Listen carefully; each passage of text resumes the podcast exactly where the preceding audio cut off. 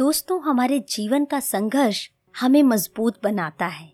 कई बार ऐसा होता है, जब हमारी लाइफ में बहुत सारा स्ट्रगल होता है, हम परेशान होने लगते हैं। कई बार तो हम टूट जाते हैं, बिखरने जैसे महसूस करते हैं।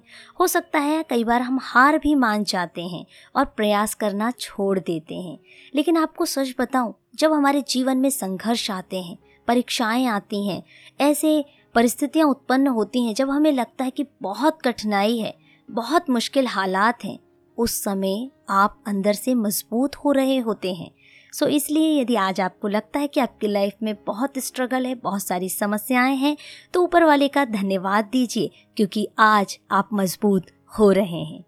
एक बार की बात है हलवाई राम प्रसाद अपने छोटे से परिवार के साथ एक गाँव में रहता था जिसमें उसकी पत्नी और दस साल का उसका छोटा सा बेटा चिंटू था।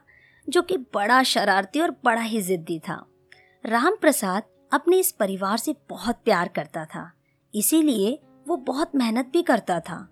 परंतु बावजूद इसके कि वो बहुत मेहनत करता था, अभी भी ये लोग बहुत गरीब थे, बहुत ही दयनीय स्थिति थी। चिंटू की दोस्ती उसके गाँव के कुछ धनी परिवार के बच्चों के साथ थी, जिसके कारण वो अक्सर उनके महँगे कपड़े, खिलौने देखकर अपने घर में आकर वैसे ही महँगे कपड़े और खिलौनों के लिए जिद करता था। माँ अक्सर उसे समझाया करती, बेटा, हमारी उतनी हैसियत नहीं है कि हम वो सब कुछ खरीद सकें। समय आने पर सब कुछ ठीक हो जाएगा। देखो, तुम्हारे पिताजी हमारे लिए कितनी मेहनत करते हैं। तब तो कहीं जाकर हम दो वक्त की रोटी खा पाते हैं। परंतु चिंटू कहाँ मानने का था? उसने तो वीडियो गेम की जिद बाँध रखी थी। वह अपनी इसी जिद के लिए अपने पिता राम प्रसाद के पास गया, जो कि रसोई घर में कुछ तैयारियों में जुटे हुए थे।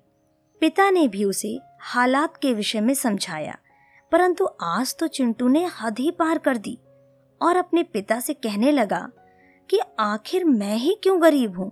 हमारे पास इतना धन क्यों नहीं है कि हम जो चाहें वो पा सकें? हम जो चाहें वो खरीद सकें। हर बार मुझे ही समझौता क्यों करना पड़ता है? मेरे दोस्तों को देखिए, उनके पास कितने अच्छे अच्छे कपड़े हैं। साइकिल है, वीडियो गेम है महँगे महँगे खिलौने हैं। वो अपने माँ बाप के साथ हमेशा बाहर घूमने जाते हैं, बाहर खाना खाते हैं। कितनी खुशी है उनके जीवन में।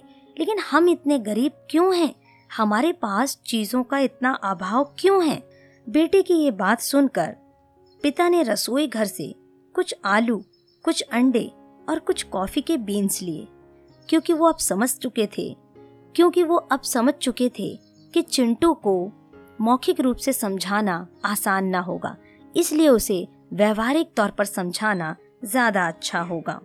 राम प्रसाद ने चिंटू से कहा, चिंटू, ध्यान से देखो, मैं क्या कर रहा हूँ? राम प्रसाद ने उन अंडों को, आलुओं को और कॉफ़ी के बीन्स को तीन अलग अलग बर्तनों में पानी डालकर गैस चूल्हे पर चढ़ा दिया और कुछ देर गैस चूल्हे को ऑन करके वहाँ खड़े होकर चिंटू के साथ देखने लगे। कुछ समय बीता।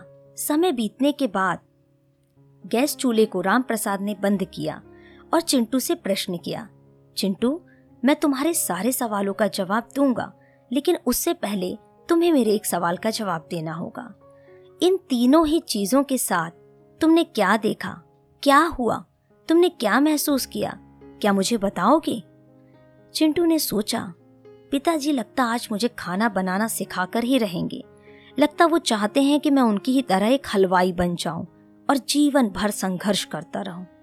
खैर, उनकी बात का जवाब देने के अलावा चिंटू के पास और कोई रास्ता भी नहीं था।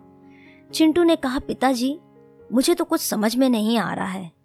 बस कॉफ़ी बीन्स जिसमें डले थे, वो पानी का कलर थोड़ा चेंज हो गया है। आलू पहले से ज़्यादा थोड़े सॉफ्ट नज़र आ रहे हैं और अंडे जो हैं, उनके ऊपर का कवर जो है, वो चिटक चुका है। पर मुझे समझ में नहीं आ रहा पापा कि आज आपने ये सारी चीज़ें क्यों की और मुझसे क्यों पूछ रहे हैं।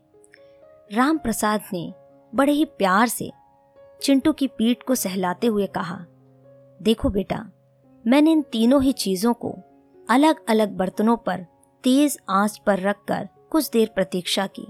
तीनों ही वस्तुएँ तेज आँच पर पकाई गईं और एक समय बीतने के बाद आज हम देखते हैं उनमें एक बड़ा परिवर्तन।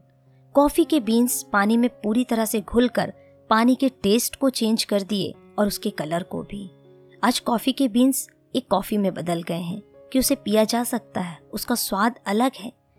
आलू जो पहले सख्त थे, कठोर थे, अब वो उबलने के बाद नरम हो गए हैं और उनकी भीनी भीनी खुशबू, मानो एक स्वादिष्ट स्वाद को बता रही हो।